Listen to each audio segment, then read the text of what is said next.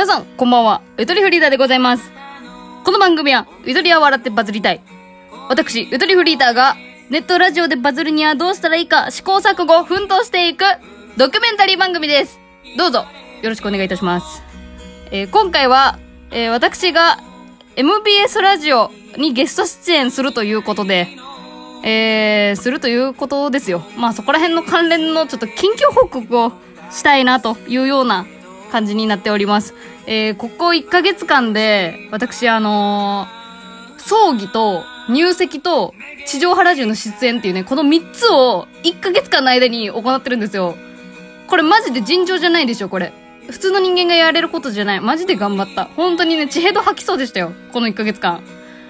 で、ラジオもこうまともに撮れないし、結構取りだめだったりとかさ、調子いい時にめっちゃ取りだめして配信するみたいな感じでなんとか保ってたけど、いや、それでもやっぱ最近、週1配信になっちゃってて、いや、悔しかった、本当に。配信したくてしょうがなかった、私は。で、早く言いたかった。もうこれで全部みんなに言える。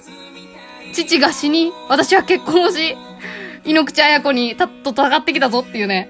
いや、マジで、ずっと黙ってんの一番しんどい。私これ一番向いてないわ。いや、あ、ごめん、またリピートしちゃった、音楽。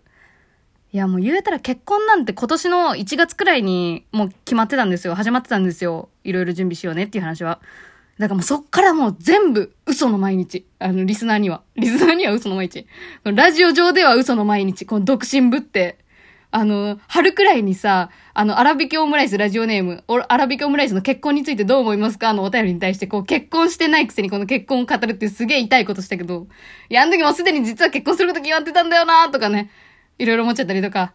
いや、いろいろあるんですよもうこの上半期。全部伏線。本当に。あの、すいませんね。個人的な話なんです。今回全部。ぜ、ぜひね、聞いてください。一、一少女。少女じゃないね。もう、一成人女性の人生を一つ聞いてください。本当に。いや、この上半期はやばい。そんでもって、まあ、お父さんが体調を崩して、で、まあ、もう、もう島で晩年を、まあ、もうこの上半期で見ることになるんですけどね、その晩年フラグが、5月、6月、6月、7月くらいかな、なんかあって、で、あ、これちょっとまずいなって思った時に、私がラジオでやったのが、あれなんですよ。あなたはこんなに素晴らしいっていう企画で、ちょっと覚えてる方いらっしゃいます？ちょっと知らない方はぜひね、過去遡って聞いてほしいんですけど、あの企画をやったきっかけっていうのは、この父が晩年なんじゃねえかってちょっと思い始めたのがきっかけで、実は。そう、ちょっと重い話になるんだけど、そのきっかけが、そのお父さんが、もうすごい体調不良だったんだけど、なんか精神的にも結構病んでるように思えて、私がこう、横に座ってね、お父さん最近毎日何、何が楽しくて生きてる？みたいな。何が楽しい？って聞いたんだけど、その時に、なんもないっつって。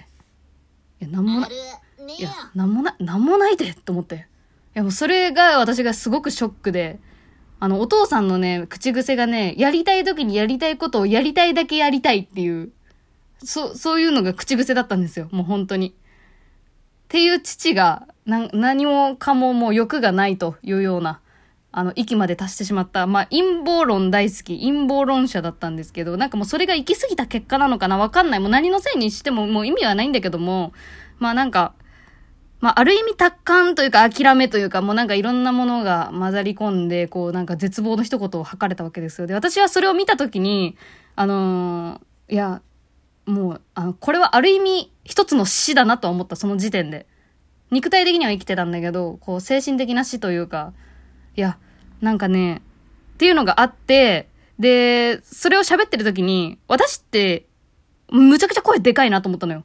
全然唐突だけど。その落ち込んでるお父さんと喋ってる時の私の声の音量いや、私声でか私むっちゃ元気やんと思って。私って元気すげえ有り余ってんなと思ったわけよ。で、この目の前にいるお父さんにこの、この声量、この声を、声もう上げろわみたいな。なんつうのかな。まあ、とにかく誰かに元気を与えたいという気持ちが芽生えたわけですよ、そこで。まあ、お父さんにあげたいのはもちろんなんだけど、なんか似たような人がいるんだったらも、もっといろんな人にこう、元気になってもらえる、もらえるような余裕が私にはね、この声の大きさというものがあるから、いろんな人に配れるんじゃないかなと思ってあの企画を実は考えて、かなり重い企画だったんですけども、あれ結構送ってくれる人たくさんいてさ、で、本当に嬉しくて、で、後日、なんかやっぱ、不完全燃焼だったから自分の中で。なんかもっとあれ言えただろうなっていうのがあったから、後日ブログ記事で、そう一人一人に一曲送りますみたいなブログ記事書いたんやけど、あれ私あの記事大好きなんだけど、あれ全然読まれてない多分。ぜひみんな読んで。私のブログ記事。あの曲紹介のやつ。全部好きな曲だから。一人一人のこと考えてみたいな。なんか、まあそういう企画をやったりとか、この、うん、とか、あとはあれかな、でもやっぱ結婚系でもさ、こう同年代の友達にこう報告するのがちょっと怖くなったりとかして、わかります？ネットで検索すると結構揉めてる人多いんですよ。なんかやっぱ20代中盤って微妙な時期だから結婚しましたの報告をした瞬間に縁を切られるとかもあるらしくて全然普通に。で、実際私も縁切られてはないけどすげえ微妙な雰囲気、こう既読無視みたいなとかあるから、もうぶっちゃけ人間嫌いになってくるよね。こうなんか幸せなことなのになんでこんなめんどくさい気持ちにならんといかんのというか。っていうのも全部並行してて。いや、マジ人生、ほんま。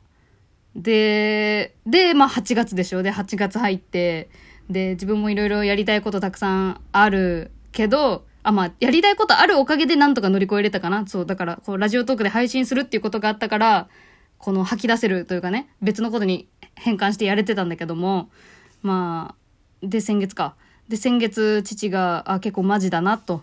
これ、ガチなフラグ回収来るぞってなった時に、実は、ゲスト出演のオファーが来まして、これのね、タイミングがね、本当に神がかり的なタイミングだったんですよ、私は。本当に。あのね、なんか一回既得状態ですってなって、一回実家帰って、で、帰ったら帰ったで、あの、あ、これまだちょっと生き残りますね、というか、言い方悪いんだけど、ちょっとまだわかんないです、この先ってなったから、一旦保留というか、中ブラリンの時間があって、でも家に帰るには帰れないし、いつどうなるかわからんっていう状況になったから、とりあえずみんなで一回銭湯行こうってなって、銭湯に行ってたのよ、お母さんと。お母さんと二人で温泉入ってさ、まあなんかちょっとわびしい感じもしつつ温泉入って。で、で、出た時よ。その温泉から出て一息した時に、高本さんから連絡入ってて、いや、なんや、こ、な、なあ、このタイミングと思って。この、私一気にテンションぶち上がってさ、本当に。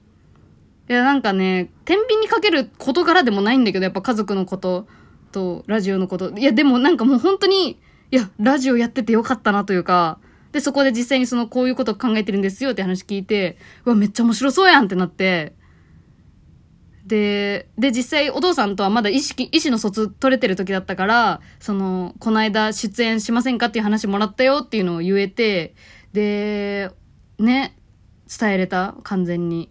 で、よかったね、っつって。また出れたらいいねっていう話はずっとしてたからね。いや、なんか本当によかったなと思って。いや、すげえ重たいでしょ、私のこの出演の 経緯。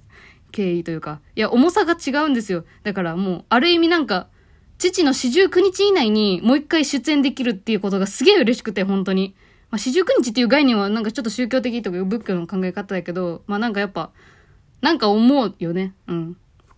だってまだ1ヶ月経ってないからね、亡くなって。なんだかんだで。今この収録してる時も、な、なったってはないんだけど、いや、なんか本当になんかよか、やっててよかったなと思って。で、って思ってます。本当に辛かったけどね、なんかもう心が摩耗しとると思った私は。摩耗ってわかるみんな。摩擦。いや、すり減ると思って。でも、出演できるっていう、この期待されてる？みたいな。いや、頑張っちゃうよっていうさ、こう、マジで、いや、こんなたくさんの感情をこのね、短い間に味わうと思わなくてさ、もう変な感じを今言うたら、高ぶってます。夜眠れなかったりしてます。いや、もう最近は寝てますけど、いや、5億年くらい眠りたい気持ちもあんのよ。なんか疲れ切ってる感じもある。なんかもう変な、ハイな感じやな。ちょっと体調壊さないようにだけは気をつけますけども、あの、私がぜひ、あの、皆さんに伝えたいなと思ってることを、これがね、整うのにかなりの年月が経ってる。年月は盛りました。数ヶ月経ってるんですけど、とにかく私は、皆さんに希望を捨てないでもらいたいなと思った。で、希望って言うとすごい、なんかね、暑苦しいなって思われるかもしれないけど、もう本当にちっちゃいことでいいんだよね。なんかさ、何々やりたいとか、ちょっと寝返り打ちたいとか、もうそんくらいのレベルでもういいのよ、もう。何々したいとか、何々やりたいとか、何々なりたいとか、その、満たされない感情ってさ、あんまよ、よ、良いとされないけども、私はある方が絶対にいいと思うのよ。生きようとしてるから。何かしらを。満たされなくていいと思うのよ。もう正直。もうどっちかっつったら。満たされようと頑張るけど、欲求をね。で満たされなくていいと思う。生きてるのであれば。という。まあ、生きてることが善だと思ってしまってる時点でちょっと一つの固定概念にはまってるんだけど、私の発言は。でもなんか同じ空間で何も楽しいことがないって言っている人を見て、私が思ったのは、本当に希望を捨てないでも欲しいなと思ったわけよ。そう。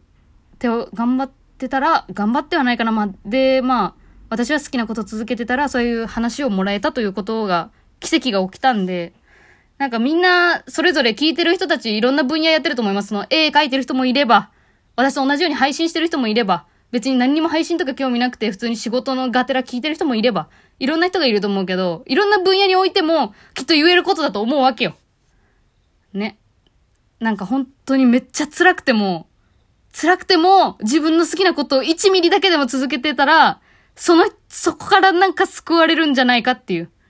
私が今実際に体験してることはそういうことだったんで、なんか、ね、まあ、この先別に辛いことが起きるぞって言って脅してるわけじゃないんだけど、私はなんかやっててよかったなって本当に思ったんで、で、でもね、やっぱね、父がね、亡くなったっていうのもあるので、もう全力でやってやるぞと、井上や覚悟しとけよくらいの感じで、まあ、震えながらもちょっと行ってきたんで、うん、お母さんもすごい応援してくれてね、お兄ちゃんも応援してくれててね、お兄ちゃんとお母さんでね、あの、私のね、被り物作ってくれたのよ。今度写真アップするけど。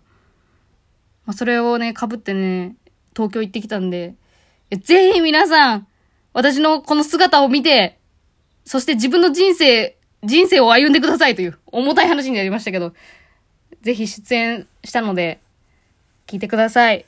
よかったら。あの、内容が面白い面白くないよりも出たんだということをぜひ知ってもらいたいなと思います。素人でも、なんか細々とどうなるかわからん、ラジオトークというアプリで続けてたら、こういうことも起きるよというような、奇跡をね、奇跡をねって自分で言っちゃうのもあれですけど、まあ、ぜひ聞いてほしいなと思ってます。えー、ありがとうございました。ゆとりフリーターでした。ぜひ、番組面白かったら、番組クリップ、ラジオトークからできます。更新通知登録、よろしくお願いしますまたねー